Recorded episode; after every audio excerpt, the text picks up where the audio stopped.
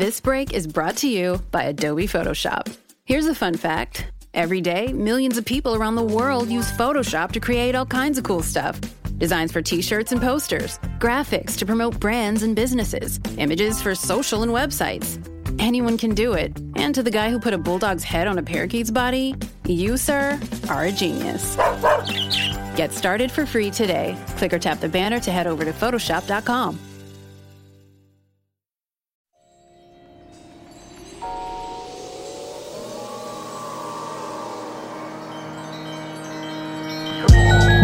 Nå, har din far fået en ny kæreste? Ej, var det dejligt for ham. Er hun sød? Ja, hun er rigtig sød. Ej, hvor fedt. Børn skal have lov til at være glade for begge deres forældre. Og, og jeg var sådan, øhm, jeg ved ikke lige, hvad der er, du rører ved lige nu. jeg ved ikke, hvad det er, jeg gør. Det ved jeg godt. Jeg, og jeg tror måske, jeg presset mere i numsen, end øh, altså, i vagina. Okay.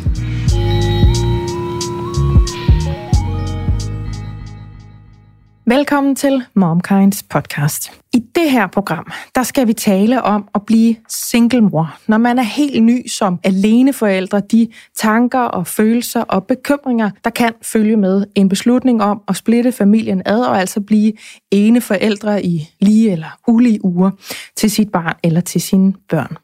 Og så slutter vi programmet på den vaginale fødsel. Og de her to emner har jeg fornøjelsen af at vende sammen med dagens panel, som består af Christina Sander og Marie Sloma Kvartrup. Velkommen til jer to. Tusind tak.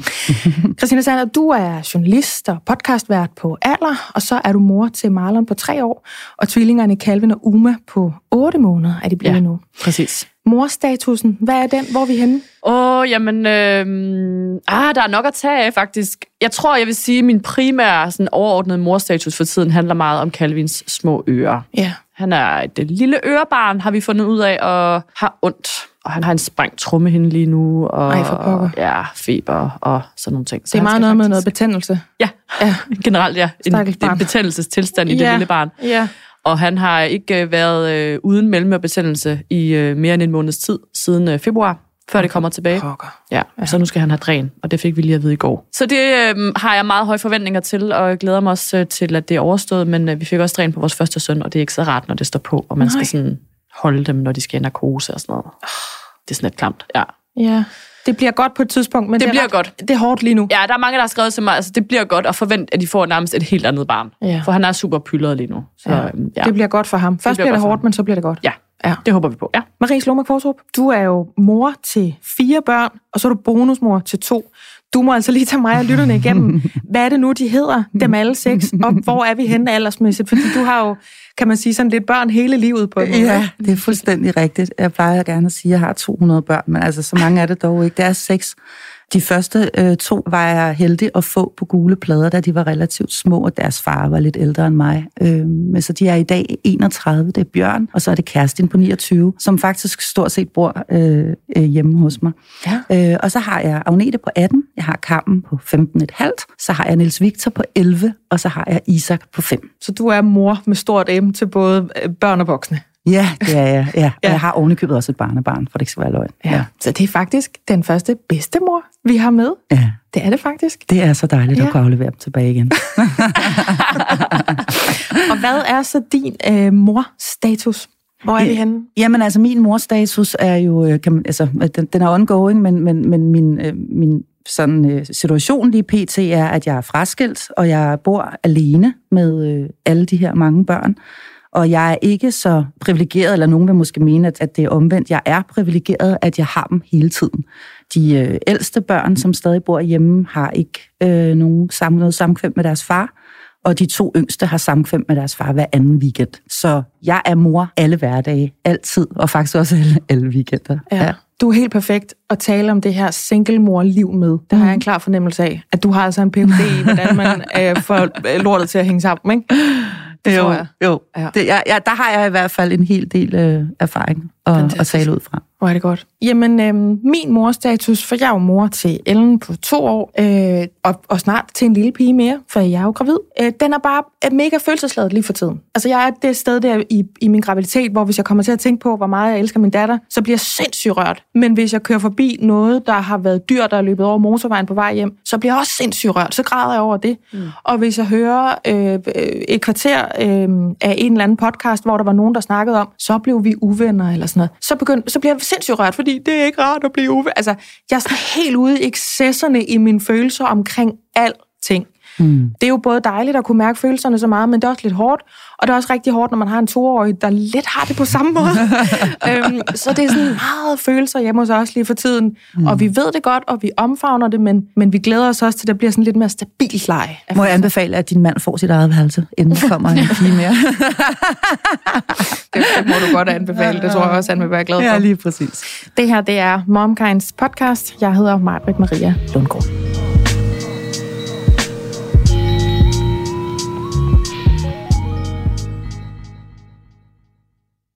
Det første emne, vi behandler i dag, det er altså det her med at blive alene, blive den primære forældre i lige eller ulige uger. Tag den beslutning, at man splitter kernefamilien ad, eller i hvert fald stopper med at være kærester og bo sammen med den partner, man har fået et eller flere børn sammen med. Jeg har fået en besked her fra Line, som jeg lige læser op. Jeg synes sgu altid, jeg kan påkalde mig en dårlig samvittighed eller angst for at fuck min datter op, fordi hun ikke har en, i citation, kernefamilie. Det er rigtig meget skyldfølelsen over, at vores datters virkelighed nu er, at hun sjældent har sine forældre sammen på én gang. At hun oftest skal undvære en af os. Og den her besked, den har jeg fået fra dig, Line. Velkommen til. Tak skal du have. Prøv lige at sætte lidt flere ord på de her øh, tanker, bekymringer og fucken op, som du skriver til mig, i forbindelse med at blive, øh, blive singlemor. Mm. Altså, øh, jeg tror, det med at skulle tage beslutning om, at vi skulle skilles, var helt sikkert sværest, fordi at der er vores datter. Øhm, det her med at være bange for at, at ødelægge hende i en, i en grad, så du ved, at, at det bliver svært for hende at indgå i uh, sunde voksenrelationer. Det fyldes sindssygt meget.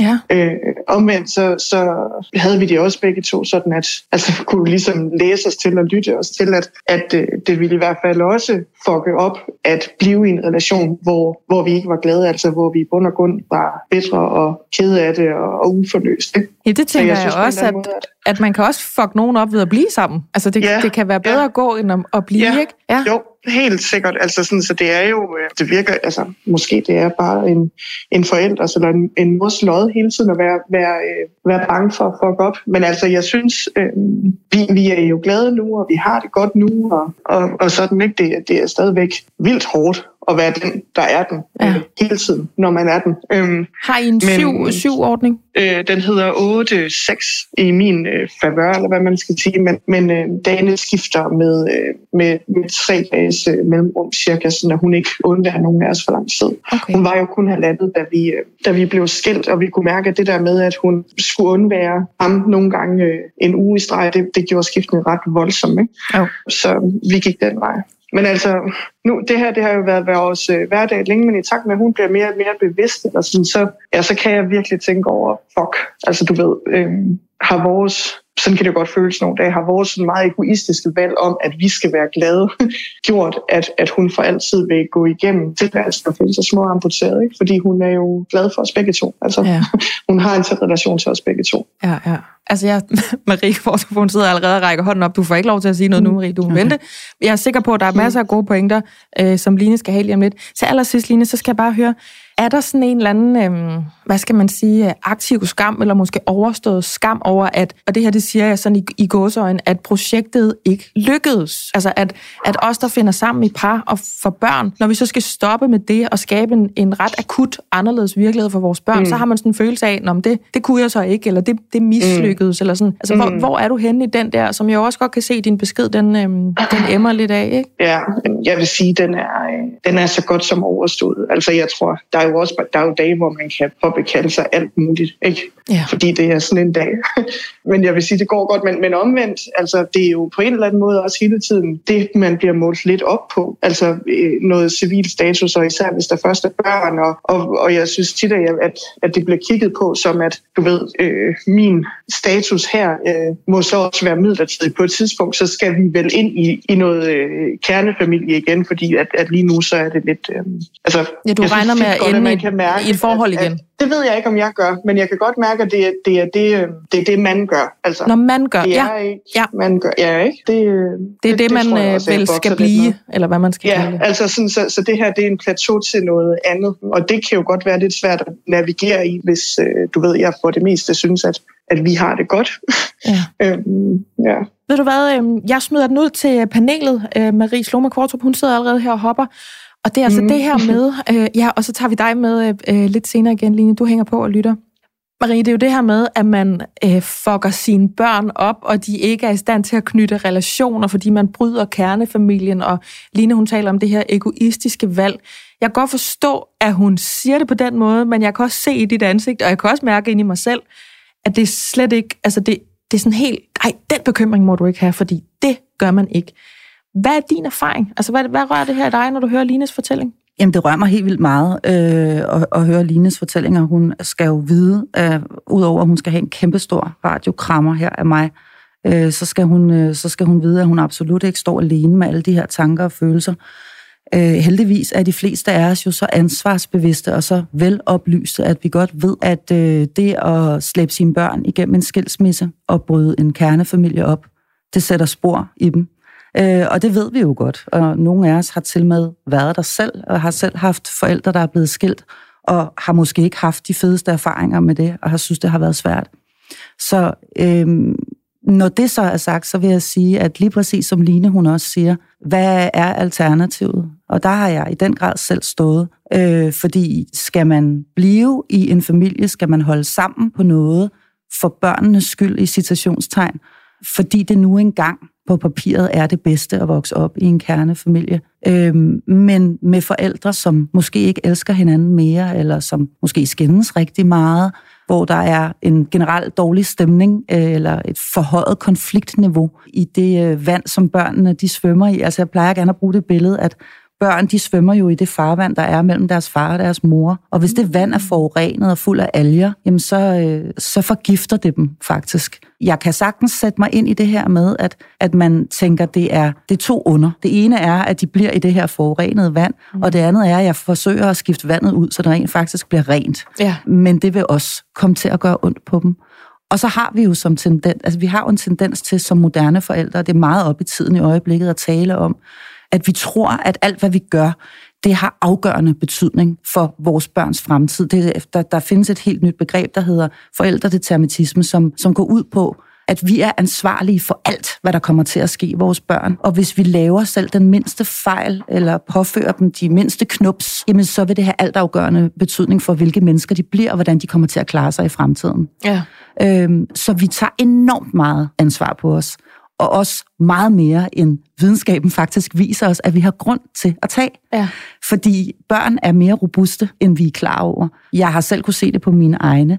Jeg var lammet af skræk ved at bryde deres familie op. Jeg turde ikke, og jeg var alt for lang tid om at, at gøre det, fordi jeg simpelthen var så bange for at ødelægge dem. Men jeg kan se nu her, nu er der gået halvandet års tid øh, efter, at jeg blev skilt, at de døde ikke af det. Og, og, og det kan godt være, at der har været dage med tårer, og det kan også godt være, at det nogle gange er svært at skulle sige farvel og så videre. Men faktisk får de nogle andre ting med på vejen. Og først og fremmest har de fået en glad far og en glad mor. Og det er det allervigtigste. Så jeg ranker sådan set ryggen. Altså, Ja. jeg ranker sådan set min ryg, og jeg har bedt den der skyld og skam om at skride af helvedes til. Fordi jeg har taget en beslutning, som måske kan synes egoistisk, men jeg har faktisk taget en beslutning, også for at mine børn skal have den bedst mulige hverdag. Og det synes jeg er lykkedes. Jeg sidder også og tænker på, skulle man så ligge der på dødslejet, og så kigge op på sine børn og sige, ja, jeg var ked af det i 35 år for jeres skyld, fordi det var nok det bedste, eller... Altså der, Det var der jo mange, der gjorde før i tiden. Jamen, det var det jo det, det, var jo det man gjorde. der var, det, der var det utænkeligt, at man gik mm. fra hinanden, og det er jo også den norm, vi har inde i os, eller putter på Mm. os selv, at, at hvis man laver noget, så, så bygger man det, så det kan holde. Mm. Men altså, jeg er jo selv skilsmissebarn, og jeg har brugt det udtryk, at mine forældre gik fra hinanden for børnenes skyld. Fordi det var blevet så uvejsomt, og det farvand, som du taler om, det smukt billede, mm. det var meget algefyldt. Der var mm. nærmest ikke tale om vand til sidst. Nej. Og i det sekund, de så gik fra hinanden, så var det jo selvfølgelig mærkeligt, var konfliktfyldt, og mm. jeg kan huske den første ferie, jeg var på, hvor sådan, jeg savnede min far, og var afsted med min mor og min bror, det var noget underligt noget. Mm. Og så langsomt, så kunne man jo fornemme, jamen nu, nu er der tørnet ret meget ud i de, de alger. Mm. Der er faktisk tale om at svømme nu. Mm. Øh, altså det her indblik havde jeg ikke, da jeg var 14. Det er noget, Nej. jeg kan se, når jeg kigger ja, ja, tilbage ja, ja, nu. Ikke? Ja. Og så til sidst, så havnede vi et sted, hvor så kunne vi faktisk holde en fælles juleaften. Hmm. Mine forældre har ikke været sådan nogen, der råbte og skreg af hinanden. De har været sådan nogen, der ikke sagde noget som helst til hinanden. Ja, men det er og næsten endnu værre. Det er faktisk værre, mm. ikke? Mm. Og nu er vi et sted, hvor øhm, vi holder familiefester sammen. Vi inviterer til fælles fødselsdage.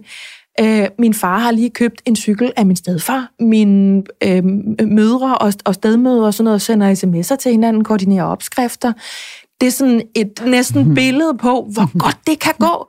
Når det lyder man tager, næsten for godt til at være sandt. det er næsten ja. for godt til at være sandt, ja. og det er sådan næsten forbilledeligt, hvor jeg sådan, mm. jeg tror næsten, jeg kan få et lidt for rosenrødt billede af, hvor godt det kan være at gå fra hinanden.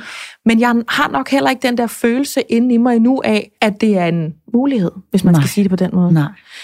Og den kan lamme en. Altså når den, ja. når den tanke først begynder at sætte ind, og det kan jo være en meget, meget langstrakt proces, når det først begynder at gå galt i et forhold ja. eller et ægteskab, så vil den frygt automatisk melde sig. Det tror jeg, hos, den vil gøre hos alle. Og den der skyld og skam, og, og den fuldstændig lammende angst for at påføre sine børns smerte. Ikke? Så ja. den kan jeg i den grad forstå, at Line har. Jeg forstår også godt, hun har en, en form for dårlig samvittighed nu, men hun skal være glad for, at hendes datter svømmer i rent vand. Jamen, det er så fint sagt. Din datter svømmer i rent vand, øh, Line, du øh, lytter over med. Christina Sander, at gå fra sin børns far, eller altså at gå fra sine øh, medforældre, sin partner på den måde, er det noget, der sådan sætter øh, skræk i gang i dig? Er det, er, kunne du overhovedet forestille dig det? Hvad har du af, af tanker om at bryde den der kernefamilie op? Jamen altså, puha, jeg synes, jeg har lige pludselig har meget at sige. Altså, jeg tænkte egentlig, det her emne, det forholder jeg mig måske lidt passivt til, fordi vi er jo trods alt stadig sammen. Mm. Men øh, der var rigtig meget af det, du sagde, Marie, som jeg kunne virkelig, altså, virkelig genkende til. Øhm, og det med rent vand, synes jeg er virkelig smukt. Mine forældre er også skældt, og blev det, da jeg var 24 år gammel. Så der kan man sige, der var jeg flyvefærdig og boede hjemmefra og alting, og det var alligevel altså, den absolut største livskrise, jeg nogensinde har været igennem. Og jeg følte bare, at det sådan helt basale i mit liv. Tæppet blev bare rykket væk under mig. Altså alt det der, jeg kaldte hjem, det forsvandt. Ja. Begge mine forældre flyttede og fandt nye øh, kærester, mænd, koner, whatever, og har stadig et altså, de siger, at de sagtens kan tale sammen i dag, men de har et super anstrengt forhold til hinanden stadigvæk. Mm. Så jeg er absolut ikke et lykkeligt skilsmissebarn. Jeg synes ikke, det var for det bedste. Nej. Øh, og jeg vil ikke gå ind i detaljerne omkring deres skilsmisse, men jeg vil bare sige, at jeg troede, at jeg svømmede i rent vand. Ja. øh, fordi vi havde aldrig fået noget at vide om noget som helst problemer. Mm. Øh, så det var et kæmpe chok. Og jeg har nok taget det ind på sådan en måde, at jeg tænker, på det at bryde en kernefamilie op, min egen kernefamilie nu, på sådan en måde, altså at det kan jeg bare slet ikke overhovedet forestille mig nogensinde, at jeg vil gøre. Nej. Altså jeg vil gå igennem et liv af ulykke, fordi at det skal mine børn ikke prøve. Mm. Så jeg, altså, jeg sidder og er den forkerte at spørge, hvis, hvis vi skal sige, at det er bedre for børnene. For det synes jeg ikke, det var. Det var ikke bedre for mig i hvert fald. Mm. Men det var nok bedre for mine forældre. Og det kan godt være, at de vil sige i dag, at, at de ikke havde et godt ægteskab. Men det vidste jeg bare ikke. Så jeg synes, at det var lort. Jeg sidder og tænker på, at der må også være, eller det er der, det kan jeg sige uden at være parterapeut eller, eller familievejleder, der er selvfølgelig forskel på at gå fra hinanden, når barnet er halvandet, og så gå fra hinanden, når barnet er en voksen, mm. som er 24, og som har en klar forventning om, nu bliver de sgu nok sammen, fordi nu er jeg voksen, nu er jeg måske i færd med at sætte børn i verden ja. osv., ikke? Kan der være noget der, at hvis man skal gøre det, så, så skal man måske gøre det, inden børnene rent faktisk skal huske en virkelighed, der er anderledes? For jeg kan jo godt huske det liv, og juleaftenerne, og charterferierne og alt sådan noget. Mine forældre gik fra hinanden, da, da jeg var 14. Men jeg har også venner og bekendte, som deres børn kommer aldrig til at kunne huske en anden tid end en, en delordning, for eksempel. Hvad tænker Nej, du? Og det, det er også en sorg. Altså, det er ja. også en sorg. Jeg har øh, her, da jeg, da jeg blev skilt, der var den yngste fire, og han kan jo dårligt nok huske det. Altså selvom nu er der kun gået halvandet år. Ja. Hvor de store øh, stadigvæk sørger i virkeligheden, og øh, de har lige haft en periode, mine ældste øh, døtre på, på 15 og 18, hvor de har siddet og brugt enormt lang tid på at se film fra ferier og billeder, hvor vi alle sammen er på. Og ej, prøv at se her, hvor vi sidder rundt om middagsbordet. Der sidder far, der sidder mor, der sidder... Altså, de har haft enormt meget behov for sådan ligesom at genbesøge øh, hele den tid, hvor vi var en kernefamilie, og alt det, der var godt, fordi der var rigtig meget godt. Og til det vil jeg sige, at der tror jeg virkelig, at det er vigtigt at sige, altså at blive ved med at huske det. Ikke ligesom at sige, men øh, det gider jeg sgu ikke snakke om, eller de billeder gider jeg ikke se på, eller fjern lige dem, Det- eller det må i vi morgen ikke skal vi også om. noget andet, det må vi ikke tale om. Nej. Det, det, det er sgu okay at sørge over. Altså, og det er også okay at sige, øh, jeg savner også far en gang imellem. Jeg savner også alt det gode, der var. Jeg synes også, det der det var en vild fed ferie. Det kan jeg sagtens huske. Hold kæft, hvor havde vi det dejligt. Mm. Øh, og ligesom øh, værne om de gode minder, og, og være fuldstændig øh, forstående over for, at det er en sorg. Det er en sorg for børn, når deres forældre bliver skilt. Og med hensyn til den lille, som husker meget mindre, jamen så ser han også de her film. Hvor var jeg dengang, mor? Jamen det var før du blev født, min skat. Eller her, der kan du se, der var du med på den her ferie, der var du baby. Eller der var vi oppe i det her sommerhus, eller hvad ved jeg, men der var du med. Altså det er jo også det er jo en del af hans fortælling. Det er muligt, at han ikke kan huske den så meget, men jeg gør et nummer ud af at fortælle mine børn, at de alle sammen er lavet i kærlighed, og at vi elskede hinanden rigtig, rigtig meget, og at vi, det var målet, øh, det var det absolute mål, at det skulle være os for resten af livet. Ja. Sådan så, at, øh, at, det skal ligesom være deres fortælling. Det kunne vi så ikke. Det kunne ikke lade sig gøre. Men alt det gode skal ikke glemmes. Og det skal heller ikke, hvad skal man kalde det, måske med et lidt stort ord, demoniseres, fordi det ikke er længere. Og det er jo i virkeligheden, kan man sige, altså nu er vi i virkeligheden ind i sådan kernen af, hvad det sådan, altså i virkeligheden handler jo rigtig, rigtig meget om, hvis man skal igennem en skilsmisse, og også skal have sine børn med igennem, så er mit råd nummer et, at man simpelthen bliver ved med at tale ordentligt om hinanden. Og det kan godt være, at man synes, den anden er verdens største idiot, og ikke stepper nok op, eller ikke tager øh, ansvar nok, eller hvad det nu må være.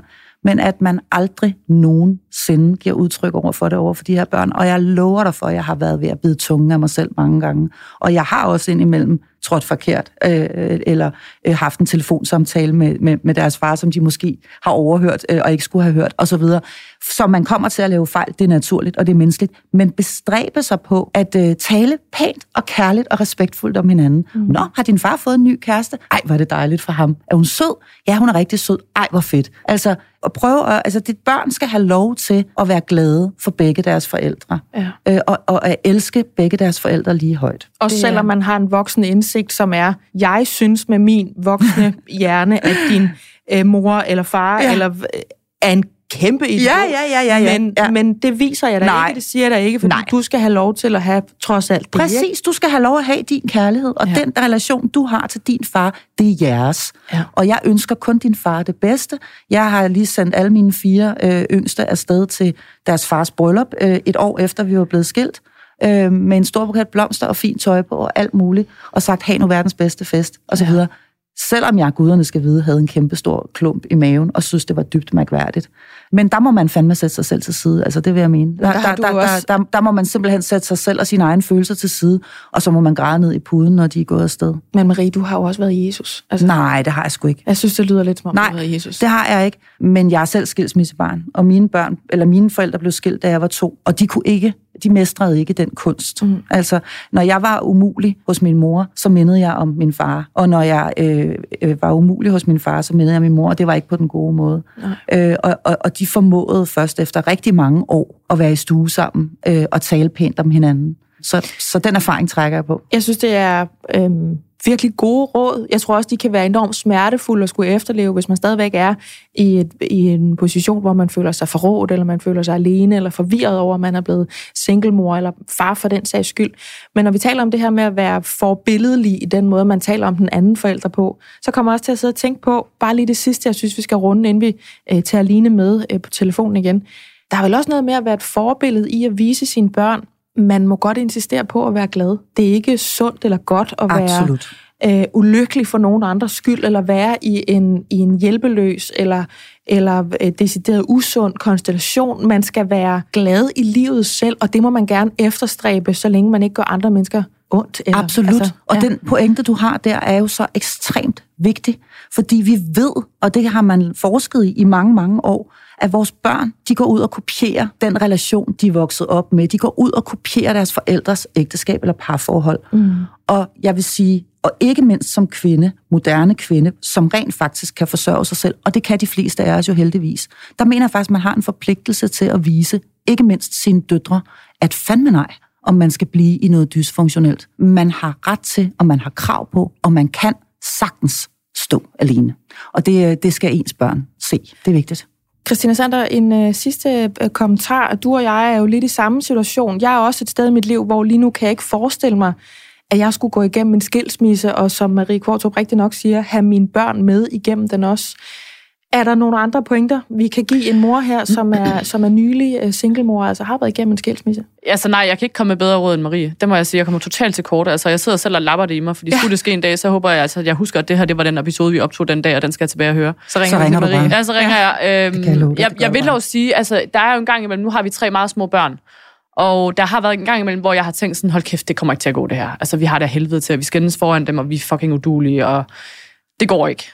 Og så er vi jo så i den situation, hvor jeg tænker, hvis vi skulle gå fra hinanden nu, så ville det blive et praktisk mareridt. Ja. Fordi så ville jeg ægte stå alene med det jo. Altså, så den grund alene afholder mig fra at tænke tanken. Mm. Øh, og det er nok bare lige for at vende tilbage til det, jeg sagde før, fordi det skal overhovedet ikke lyde frelst eller på nogen som helst måde, som om at jeg synes, det er forkert at gå fra hinanden, hvis man har det dårligt og har haft det en længere periode. Øh, jeg vil så aldrig vurdere mit forhold ud fra, hvordan det er, når vi har bitte små børn jeg, jeg er nok en af dem, som tænker, lad os give det nogle år, for det der var faktisk en grund ja. til, at vi fandt sammen, og den findes ja. ikke lige nu, ja, den hvis, grund. Hvis skilsmissen skulle handle om det i hvert fald, ja. det kan jo være noget udefra komme, der Sagtens. gør, man bliver skilt, ikke? Præcis, ja. fuldstændig. Men, men jeg vil i hvert fald sige, at, at altså det lavpraktiske i at stå med de der tre børn alene, er, er sådan prævention nok fra, at vi kommer til at gå fra hinanden, for der er ingen af os, der kan finde ud af at stå alene. Vi kan, vi, vi kan ikke finde ud af det. Nej, jeg har dem alene i tre timer i eftermiddag, og jeg sådan, har allerede stress ved. Ja. Så nej, okay. det bliver senere så, hvis det gør. Så, så må vi simpelthen blive skilt senere. Så må vi have skilt senere. Det, ikke tid til det må vi have til gode. Ja. For helvede. Øhm, Line, børn svømmer mm. i det farvand, der er imellem deres forældre. Man kan sagtens stå alene, og man har faktisk pligt til at insistere på at være glad. Den der skyld og skam, den kan man stikke op, hvor man kan finde plads til den. Hvad tænker du så om med sådan en snak her? Mm. Det, er jo, det er jo rart og rørende. Ikke? Altså, det, er jo, det er jo mange af de samme tanker, som, som jeg selv har haft, sådan, da jeg skulle prøve at komme på benene igen i det her. Ja. Men altså, for fanden, man, man er også man er, man er indimellem meget alene med det der, ikke? og jeg tror, det, det, er jo, det er jo nok det, som kan gøre, at, at tankerne kan gå sådan et helt øh, dystert sted hen. Ja. øhm, så, så det er, det er super rart med det her rum, hvor man ligesom kan tale, tale om det. Jeg vil sige, vi, vi, øh, der, er ikke, der er ikke ondt blod mellem os. Vi, vi gør faktisk ud af at lave ting sammen og øh, altså, øh, tale pænt om hinanden og sådan noget. Jeg synes, mange fortæller, at, at det, også, det var der, de startede, men så alligevel gik det galt. Det håber jeg, og tror jeg ikke, at, at der sker for os. Men ja, mest af alt så er det jo bare helt rart at blive set. Altså mm. nogen, der, øh, der er lidt længere fremme i den proces, end, end jeg er, som ligesom har, har de samme tanker, overvejelser og følelser, som jeg har. Ja. Det er helt vildt rart at kunne læne sig lidt ind i, når modet svigter, og det ja. gør det altså nogle gange. Og ved du hvad, det kan jeg mega godt forstå, Line, og i dag der blev du altså både set og hørt, og også følt, tror jeg, af Marie mm. her i studiet. Tusind tak, fordi du øh, aktualiserede det her emne, som jo altså er og bliver aktuelt øh, for øh, mødre og fædre for den sags skyld hele tiden. Tak Line, fordi du var med, Line. Giv dig selv et kæmpe skulderklap. Du gør det helt fantastisk. tak. Tak fordi du var med, Line.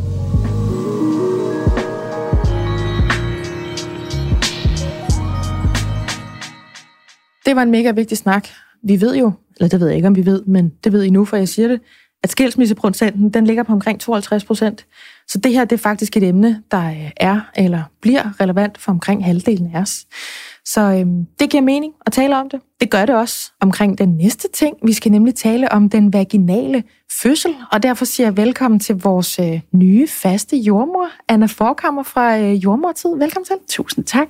Christina Sander, jeg skrev jo til dig og Marie, da I skulle være øh, panel i dag. Er der noget, I gerne vil tale om? Er der noget, I virkelig brænder for? Det bliver som regel rigtig god podcast, når folk de virkelig har amorte for det, vi skal tale om. Og så skrev du, hvad med simpelthen bare den vaginale fødsel? Og du skrev det jo til en vært for den her podcast, der er rigtig meget gravid, og formentlig, altså hvis, hvis oddsene er rigtige, øh, skal føde vaginal, fordi det ender de fleste jo altså med. Til trods for, at jeg har et barn og ingen erfaring med en vaginal fødsel, fordi jeg fik et kejsersnit. Så jeg skrev, øh, jo, det skal vi, og vi skal have Anna, som er vores jordmor, med i studiet. Prøv lige at motivere den vaginale fødsel. Hvad er det egentlig, vi skal tale om, Christina? Jamen, ja, altså, jeg kunne snakke om ikke bare vaginale fødsler, men fødsler generelt mm. i timevis, føler jeg, eller og dagevis endda. Jeg elsker at tale om min egne fødsler, og jeg elsker også at høre om andres fødsler. Og jeg har simpelthen hørt så mange podcasts, altså øh, amerikanske podcasts og australiske podcasts, og jeg ved ikke hvad, der kun handler om fødsler. Ja. I love it. Øh, og så synes jeg, det var genialt lige i dag, fordi da jeg var gravid med øh, min første søn, der arbejdede jeg faktisk med Marie. Mm. Øh, vi var ude på, øh, på samme radiostation på det tidspunkt. Og så havde jeg bare øh, en snak med Marie, hvor hun siger til mig, det vigtigste, du skal tænke på, når du ligger der og skal føde, det er åben vagina, åben anus. Eller var det åben anus, åben vagina? Ja, ja, ja. Øh, åben dig simpelthen op. Ja. Og på det tidspunkt var jeg sådan, ah, det er lidt klamt at sige, altså det, det lyder lidt ulækkert. Ja. Og så vil jeg bare sige, nu har jeg født to gange, øh, tre børn i alt, mm-hmm. og øh, det er bare så rigtigt. Og jeg, altså, Maries ord gentog sig selv ind i mit hoved, især under første fødsel, hvor jeg bare tænkte, åben anus, åben vagina, åben det op, åben anus, Jamen, åben hvad- vagina, åben, åben, åben. Hvad mente du med det? Jamen, jeg, jamen jeg, jeg mente det, som, øh, som Anna øh, sikkert kan, kan bekræfte, at øhm, altså for det første, at jeg kunne også tale om fødsler i, i, i- mange, mange, mange timer, og jeg har født fire børn vaginalt, så jeg har vel også en lille smule berettigelse i, i, i forhold til det her Ja, emne. for fanden. Øhm, men men jeg, jeg, øhm, jeg har været så heldig at føde alle mine fire børn øhm, sammen med øh, min aller, allerbedste veninde fra, barn, fra barnsbening, som er jordmor. Hun har taget imod dem alle fire. Øhm, og, og det kommer simpelthen fra hende. Altså, det, det, øh, det var simpelthen... Øh, hun havde lige selv øh, født for nylig, da, jeg, da hun skulle tage imod det første af mine børn. Og hun sagde, prøv en gang at høre her. Man kan ikke føde et barn med hjernen eller hovedet. Du skal slå hovedet fra, Ja. og så skal du lade din krop gøre arbejdet. Den er bygget til det. Den ved, hvad den skal. Og så gav hun mig det her åben anus, åben vagina. Altså, åbn dig fuldstændig op, og i virkeligheden gør dig tung. Det, man jo kan have lyst til, når man ligger der på det der leje, det er at spænde fuldstændig op og bare gå i flitsbue, fordi det gør så ja, undskyld, man må ikke bande fucking ondt. Ikke? Og det, det, det ved også, der har prøvet det. Det er jo en helt ny galakse af smerte. Altså, Ja. ja. man anede jo ikke, at der var noget i den her verden, der kunne gøre så ondt. Øhm, så det her med i virkeligheden slå hjernen fra og lade kroppen gøre arbejdet, og så gøre sig fuldstændig tung og helt åben. Anna, nu kigger jeg over på dig. Mhm. Jeg har et barn i maven, øhm, og hvis jeg kan, hvis det er muligt, hvis jeg må, så tænker jeg, at hun skal ud igennem øh, vagina, som vi siger nu, med en lidt anderledes trykfordeling, end jeg plejer at sige øh, vagina eller, eller øh, Ja, det er det lange i. vulva med. vagina. Ja. Vagina, ja. Ja. Øhm, altså, giver det mening? Åben numse, åben øh, vagina. Hvad betyder det? Det, Det det forvirrer mig en lille smule. Rigtig god mening. Ja. Det giver god mening, fordi at fødsler er meget mere end en fysisk begivenhed. Øh, fuldstændig som du siger, Marie, så er fødsler jo en fysiologisk ting, der starter. Og det, der er vigtigt at vide, når man ikke har prøvet at føde før, det er, at ligesom det er en galakse af smerter, så er det også et hemmeligt sjette gear, man aldrig i sit liv har set foldet ud. Så dels er det en kæmpe oplevelse hver gang, både at arbejde med, men ikke desto mindre, at øh, når det går ned i ens eget, øh, i ens eget skrov selv. Ja.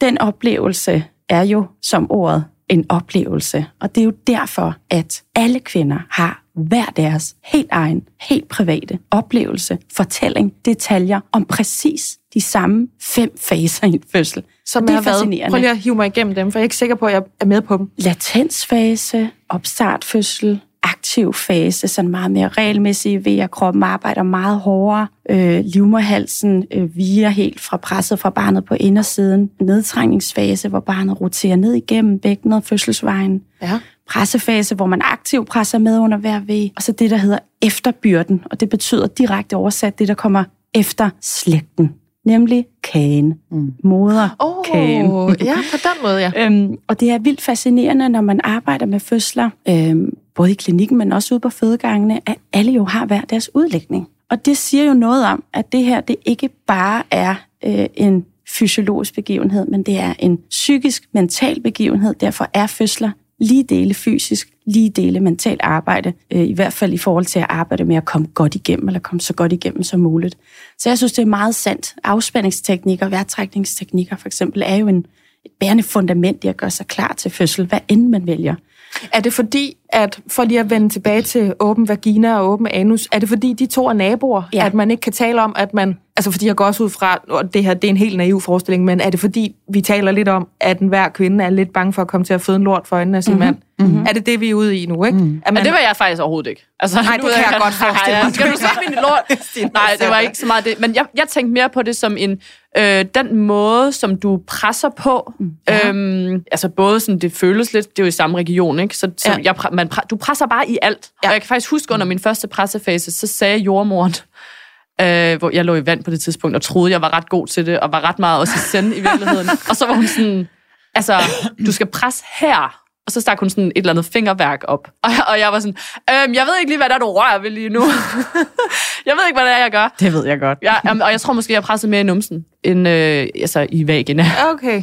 Og det, øhm, det var så der, at Maries ord kom ind i mit hoved. Okay, åben anus åben vagina. Så må jeg simpelthen presse over det hele. Der er ikke noget, jeg kan holde tilbage. Der er ikke noget, jeg skal ikke forsøge at presse det ene sted frem for det andet. Jeg Nej. skal bare mase mig selv nedad. Jeg tror Alt faktisk også, du, ud. Marie, var som en stempelkande. Ja. Tænk på dig Ja. selv som en Ja, nedad. Det er rigtigt. Tænk dig selv nedad. Ud og Okay, nedad. det er fandme et billede, jeg kan bruge til Ja, noget, kan ja. jeg mærke. Ja, Jeg men men det er- på mig som en stempelkande. Men, men det er virkelig den der, øh, det er det der med at visualisere, visualisere et eller andet. Ikke? Ja. Ja. Og hvis det er det der, man kan bruge til noget, at det er en stempelkande, mm. men det er jo den vej nedad og udad og ud i lyset. Altså kom nu, du skal denne her vej ned. Ja. Altså, og, og, virkelig, øh, og virkelig mærke det, og så gøre sig så tung, som man overhovedet kan, selvom det gør naller. Altså, og der er vejrtrækning jo fuldstændig fantastisk, ikke? Ind igennem næsen, ud igennem munden, ikke? Mm. Altså, det er sådan helt basic.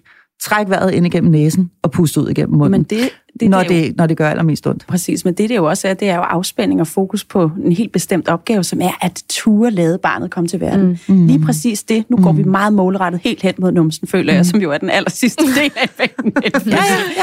Men det er også et, et, et Men det er fordi, der var et mantra her, der bare var og det er et virkelig godt charmerende, mantra. ikke? Jeg er vild med Ja. mantraet. Men, øhm, og faktisk er der også en masse fysiologiske ting. Der er også en masse videnskab, der underbygger i forhold til at være afspændt i bækkenbunden. Så kan man bygge ovenpå med at vide, at der er en muskelsynergi mellem køber og bækkenbund. Jeg var engang til noget vidunderlig øh, undervisning i London, hvor der var en 70-årig øh, vidunderlig underviser, jeg havde i sådan nogle fødselsforberedelsesteknikker. Hun sagde sådan her, floppy face, floppy fanny. Det har jeg aldrig glemt. det er en anden en. Jeg elskede accenten også. Fantastisk. Floppy face, floppy fanny. Præcis. Så slap, slap af. En, en spændt øh, kæbe øger simpelthen sandsynligheden for en spændt bækkenbund, og det vil jo naturligt modarbejde barnets rejse ned igennem Ja. ja. fødselsvejen og der i, igennem ens vagina. Mm. Christina Sander, da du skrev, kan vi please tale om den vaginale fødsel? Kan vi sådan, altså nu er det også fordi, nu taler du også med en, der håber og tror, hun skal føde vaginalt om lidt, så hvis nu jeg siger, så prøver vi at vinkle den lidt til dem, der også sidder og skal føde vaginalt om lidt. Hvad vil man godt have vidst, eller ja. Hvad, hvad kan vi forberede folk på? Hvad kan vi forberede mig på? Vigtigt spørgsmål. Ja. Meget vigtigt spørgsmål. Og jeg har bestemt nogle ting, som jeg tænkte, det der, det var der ingen, der havde sagt til mig. Mm. Eller det der, det gad jeg faktisk godt lige have vidst. For eksempel det der med, at du skal... Altså, jeg ved, altså, man kan jo ikke tale om fødsler, uden at folk de siger, hvor ondt det gør. Mm. Men det tager man simpelthen ikke ind i sit hoved, for man rent faktisk ligger og føder, og føler, at der er noget galt. Det her gør for ondt. Altså, jeg dør af det her, hvis mm. det bliver ved. Så ondt, synes mm. jeg, det gjorde. Altså, især første gang, hvor jeg var i chok. Virkelig i chok. Ja. Det er for, altså, han er for stor. Han ligger forkert. Mm. Det gør for ondt. Jeg er helt, helt spændt ud. Du blev det føles, bange, som om, jeg var helt udvidet, altså fra navlen og helt om til halebenet. Ja. At det var et stort åbent rum. Ja. Jeg var bare sådan, der er noget fucking galt Det her. gør forkert ondt, det her. Ja, Ja. ja, alt var rigtigt. Det var helt rigtigt. Han lå helt rigtigt. Anna griner. Alt var rigtigt. Fuldstændig standard vaginal fødsel. Altså, Ja. ja. helt fra udvidelsesfasen til han var ude. Bum, jeg gik endda over som en førstegangsfødende klassiker. Øh, det vil jeg gerne have vidst. Altså, det gør så ondt, at du faktisk tror, der er noget galt. Og så vil jeg sige, at øh, jeg kunne simpelthen ikke mærke min pressevejr. Og det havde jeg heller aldrig nogensinde hørt om. Jeg havde kun hørt fortællingen om, at når folk får pressevejr, så føles det som om, at du sådan har virkelig slemt dårlig mave, og endelig finder et toilet, og bare sådan, åh, endelig kan jeg, du ved, komme af med det. Okay. Og det fik jeg overhovedet ikke. Min vejr ændrede overhovedet ikke karakter, følte jeg. De gjorde bare ondt, ondt, ondt på samme måde, som de hele tiden har gjort, indtil jeg fik at vide, nu skal du altså presse med. Ja, fordi man hører nemlig altid om, du må ikke presse endnu, så flækker du. Ja. I øvrigt noget, vi lige skal nå at tale om også. Ja. inden det her program det er slut. Men der er jo nemlig nogen, der ikke kan mærke dem, ja. Ja. og som skal have besked på, så er det nu, Ja, så er det nu. Ja. Og det var så blandt andet dig. ja. Og, og det var meget forvirrende under min første fødsel, for jeg, kunne ikke, jeg, jeg lå hele tiden og ventede på, altså jeg havde en meget lang pressefase med min første søn, fordi jeg lå og ventede på, at noget skulle ændre sig. Og det gjorde det bare ikke. Så, så det blev sådan faktisk lidt akut til sidst, at nu skal han ud, for du har været i gang for længe nu, og hans hjerterytme falder og så videre, og kommer ikke op igen. Så det vidste jeg til anden fødsel. Og jeg sagde til jordmoren under anden fødsel, så Nina var lige lidt ro på. Jeg kunne ikke mærke min presse ved første gang, så jeg har brug for, at du sådan mundtligt guider mig fuldstændig slavisk igennem pressefasen, for jeg ved mm. ikke, hvad det er, jeg skal gøre. Min krop fortæller mig ikke, hvad det er, jeg skal gøre. Nej. Og hun var fantastisk. Hun siger bare, hver gang jeg fik en V, så var hun sådan, nu tager du tre pres. Presser, presser, presser, presser, presser, trækker vejret ind, presser, presser, presser, presser, presser, trækker vejret ind og presser, presser, presser. Og så var der ligesom pause igen, ikke? Ja. Og det gjorde bare, at jeg havde den mest fantastiske pressefase. Jeg kunne mærke, hvad der foregik. Øh, Jeg tror faktisk, at jeg tog imod et af de der børn, og det kan jeg ikke rigtig huske. Måske den første. De der. Jeg kan ikke huske det. det gik, ja, der var meget der, lige at se til. Never mind. Det, Never jeg kan, mind. men jeg kan komme ud. Ja, blop, blop. Det føles meget mere som om, at jeg fødte mine børn. Hvor første gang gik jeg, eller lå jeg og ventede på, at min krop skulle gøre det, eller at det ville ske automatisk, eller det er jo en, han skal jo nok komme ud. Det er min krop, ved jo godt, hvad den skal. Og der vil jeg faktisk sige, ja, det er en fysiologisk proces, men der skulle jeg faktisk lige have hovedet med igen, og sige til mig selv, du skal lige gøre det, altså nu skal du gøre noget. Jeg skal aktivt gå ind og føde det her barn. De her børn var det jo så gang, ikke? Mm. Og det ville jeg nok gerne have vidst. Der faktisk er sådan, nogen, der ikke mærker de der presser ved på den måde. Når nu du siger det der med, kroppen ved jo godt, hvad den skal. Og nu hiver jeg som gravid og formentlig vaginalt snart fødende lige fat i de ting, som, som jeg i hvert fald går og tænker på, og som jeg tror andre gravide, måske særligt hvis man er førstegangsgravid, også tænker på. Det er det her med at skide, mens man føder, og nu har jeg jo faktisk selv prøvet at være i udvidelsesfasen, og kan så sige, det bliver man ligeglad med. Altså det bliver fuldstændig, lort bliver ligegyldigt, din røv bliver ligegyldigt, dit barn er vigtigt, ikke?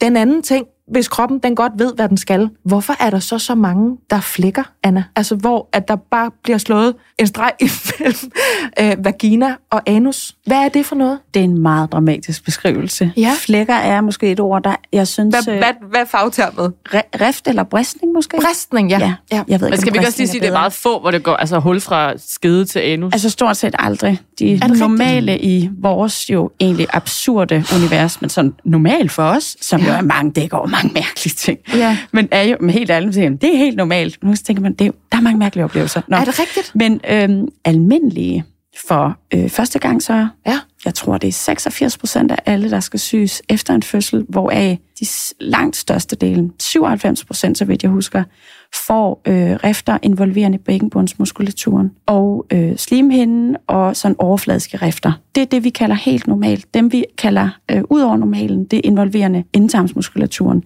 Man skal passe på, man skal virkelig veje sine ord, øh, når man taler om de her ting. Øh, fordi hvis der er noget, øh, gravide og snart fødende suger til sig, Ja. øh, med elefantstørrelse ører pludselig, så er det dramahistorie. Vi Ja. ser om rifter. Mm. Men det, er det, jeg har suget til ja, mig. og det kan jeg godt forstå. Ja. Og det er øh, simpelthen skræmmekampagner, du fuldstændig ubevidst har været udsat for. Det er meget interessant. Er en kollektiv national hjerneblødning mm. ved gra- gravid og snart fødende. Ved andre mennesker, der siger sådan her, øh, når du er gravid, prøv at høre, øh, jeg har hørt den her fuldstændig sindssyge historie om ja. en gang. Ja, ja. Hvad siger du til den? Og hun kom aldrig til at holde på sin afføring Præcis. igen. resten af livet. Det er så Men held og lykke med det. Det Altså, er det så skal nok blive godt. Så det, det, det er mange altså der er jo ikke nogen, der nogensinde har syntes, det var morsomt at få en, en bristning af ens øh, Men, bækkenbund. så prøv, men fordi du siger også, så kan det godt være måske, det, jeg har fået det fremlagt meget malende, eller min elefantør har, har bidt sig fat Det var i for hende, grafisk. der fik ja. et hul til sidst, fordi der bare blev slået den der streg. Og jeg er også med på, Det sker ikke. flækket er et voldsomt verbum. Men det er normalt, og for første gang, så som du siger, Mm. at der sker et eller andet, der involverer mm. nål og tråd bagefter. Yes. Det er meget almindeligt, men samtidig så synes jeg lige så snart, jeg ser rift. Jeg ved det bare, når jeg underviser i det. Ja. Så kan jeg se ud på sådan hele hold, de skifter farve i ansigtet. Deres blodtilstrømning i ansigtet bliver simpelthen anderledes. Ja. Fordi det er så uhyggeligt. Ja. Øh, og det der jo så i virkeligheden er, nu viser jeg med mine fingre, rigtig ofte er sådan en centimeter ned i mellemkødet. Måske lidt inde i slimhinden inden også. Mm. Det er ret almindeligt, det, det er det. Men hvorfor gør kroppen det, hvis det er meningen, at barnet skal ud der? Altså, det er fordi, at evolutionært har vi jo sådan øh, ret store hoveder. Og øh, man kan så også sige, det tænker jeg tit på, øh, hvor man tænker på, hvor udulige menneskebørn øh, er, når de bliver født samtidig med andre pattedyr, til eksempel yeah. gazeller, der plasker ned på en savanne og sådan rejser sig op og løber. Øh, der er menneskebørn meget, øh, meget anderledes. De er hjælpeløse, men man mener så til gengæld, at hvis de ville have haft store, større hoveder, øh, så, eller hvis de skulle kunne mere, så ville de have haft meget større hoveder, så kunne vi ikke føde dem. Det er simpelthen, vi skal, vi skal ændre vores syn på den vaginale fødsel. Det er simpelthen en normal del af fødslen. Øh, det er en normal del, og det er en, vil jeg godt våge at påstå, en bagatel når man får en baby, og man mærker ikke, man får en Så det fylder ikke så meget, Nej, som jeg sidder og tror. det er Okay. 99 af, min oplevelse er, at det er 99,9 procent af alle gravide, der snart skal føde, det er deres største angst. Ja. Og jeg har simpelthen endnu ikke i min karriere hørt om, at lige præcis det, så var det vildeste. Nej. Siger nok noget også noget om dagen. Tværtimod. Der sker mange Tværtimod. vilde ting. Ja. Men man kan, simpelthen ikke, man kan simpelthen ikke mærke, at det går. Øh, der er, og det er en vild sætning også, jeg skal sige nu, øh, mellemkødet bliver simpelthen strukket i sådan en grad, det er følelsesløst, og det er vildt. Tak, evolutionen. Men det er jo en god ting, mig, Britt. Ja, ja. Det er ikke sådan, at du ligger... Altså, sådan, Nej. hvis dit mellemkød sprak nu, Nej. mens vi sad her. Altså, du ved, det er ikke sådan, det føles. Gud, nej, jeg det bristede er- under begge mine fødsler. Altså, jeg bristede forskellige steder under Ja. begge mine Ja. fødsler. Og altså, jeg aner ikke, hvornår det skete, eller, og det siger jeg overhovedet ikke i dag. Tiden går, klokken slår. Øh, Jeg kan godt mærke, at vi kunne lave tre timer om den vaginale fødsel. Vi kommer nok også til gøre at, det. at genbesøge. Jamen, prøv, fuck det her format. Det er Vi- en podcast, skal vi ikke blive ved? vi laver bare det program, vi synes, det skal være. Øh, Sandra, det var jo dig, der motiverede det her emne, den, den vaginale vaginale fødsel. Er der en sidste ting i forhold til, det gad jeg faktisk godt have vidst, som vi kan sige til mig og andre øh, snart øh, fødende? Ja, det er måske Anna, der skulle have sagt det her. Nu siger jeg det så, så må du så lige sige, om det er noget, man, altså om det er overhovedet relevant. Men jeg gad godt, at øh, nogen havde sådan hamret lidt hårdere ind i mit hoved. Lad være med at have dig en forestilling om, hvordan det skal forløbe. Ja, ja den er god. Fordi øhm, det havde jeg virkelig ved min første fødsel. Det skulle bare være økologisk. Mm. Jeg skulle ikke have noget. Jeg skulle bare være et moderdyr, der Ja. fødte mit barn. Du skulle nærmest sidde på hook i en Ja, blomstring. lad være med at røre mig. Ja. I got this. Ja. I got this. No, I didn't got this. Nej, nej. Nej, det gjorde jeg Nej, ikke. hjælp Hvad fanden laver jeg? Ja. Ja, og, så- og, men jeg følte mig meget mere som et moderdyr anden gang, da jeg fødte hvor jeg fik en epidural, og, og, og, og fødslen blev jo også sat i gang, fordi det var tvillinger, så det skulle ud, og, og der, der var alt muligt medicamenter involveret. Men det var en meget bedre fødsel. Jeg fattede noget, jeg var med, jeg tillod meget mere indblanding, som i virkeligheden også kan være, det kan jo godt være en lidt negativ ting. Man ser jo også, medicin avler medicin, og, og man skal måske ikke gøre det uden grund. For mig var det det rigtige i den fødsel. Fordi det gjorde simpelthen, at min mentale tilstand var anderledes. Jeg følte mig i kontrol. Selvom at der var alle mulige andre, der ligesom hjalp mig, ja. så kunne jeg være med. Anna, du var jordmoren. Er det Mhm. rigtigt, hvad Christina siger? Skal vi skrue ned for den forventning, så får vi en bedre fødsel? Ja, det er fuldstændig rigtigt, og jeg synes, øh, det, det er en rigtig god pointe. Og jeg synes, det er, jo, det er jo svært at bede kvinder, der snart skal føde, om at bare slippe kontrollen og bare gå med og samtidig forberede dig helt vildt godt. Jeg tror, Ja. ja. mange er forvirret over, hvad i alverden det betyder. det er rigtigt. For mig er fødselsforberedelse for eksempel til, for at kvinder kan slappe af og slappe af og give sig, læne sig tilbage og give sig hen til at føde. Der vil altid være ubekendte faktorer. Der vil altid, fødslen, fødsler har sine egne veje, hvornår føder man, hvordan roterer barnet, en kæmpe ting i forhold til fødslen, alle de ting. Der er så stor forskellighed. For mig er det sådan, jeg tror det centrale, når man taler om fødsler, det er, at hver enkelt har hver sin historie, og man kan virkelig arbejde pro noget. Man kan absolut lære alle mulige tips og tricks og teknikker til at arbejde for og fremme for den vaginale fødsel. Og så er der bare nogle ting, man ikke kan styre. Så for mig, det allervigtigste, øh, som jeg øh, håber, hvis jeg kunne bestemme én ting med alle fødsler i hele verden, øh, så var det især den første gang, for den er så fundamental og afgørende. Den er så, den er så øh, definerende på en eller anden måde for de næste historier, man måske så skal have. Det er, at alle gør alt, hvad de kan, øh, og at der ikke er nogen, der er dårlige til at føde. Det vil jeg simpelthen bare gerne punktere. Mm. Og samtidig så til alle os øh, performance-fokuserede piger med de rigtig mange forventninger til os selv. Jeg har aldrig nogensinde været til en fødsel, hvor den fødende ikke bed i presset. Det er benhårdt, der kommer kriser, og det mest utrolige og vidunderlige er, så folk kæmper sig igennem. Øh, det er simpelthen helt fantastisk overvær. Det synes jeg egentlig er, er en af de allervigtigste ting at sige om fødsel. I dag der har vi øh, talt om, når man bliver singlemor, når man pludselig bliver øh, primære forældre i lige eller ulige uger. Vi har talt om øh, forurenet farvand, et meget, meget smukt billede på det vand og den øh, stemning eller det konfliktniveau, der er eller ikke er imellem mor og far. Og det her med, at, at man måske også kan gå for børnenes skyld, til trods for, at jeg godt kan forstå, at det kan være nemt at sidde og spille fandango, når man er i et forhold, der indtil videre i hvert fald fungerer. Og at det altså er 52 procent af alle ægteskaber, der ender i en skilsmisse, så det her det er vældig relevant. Og så har vi talt om øh, åben anus, åben vagina, med lige præcis den trykfordeling. Vi kunne have talt meget længere om øh, begge dele. Sådan er det med hvad som helst, vi tager op i den her podcast. Vi må fortsætte en anden dag. For nu, der er det tak til Marie Sloma Kortrup, Christina Sander og altså vores jordmor, Anna Forkammer. Tak for i dag. Selv tak. tak. tak.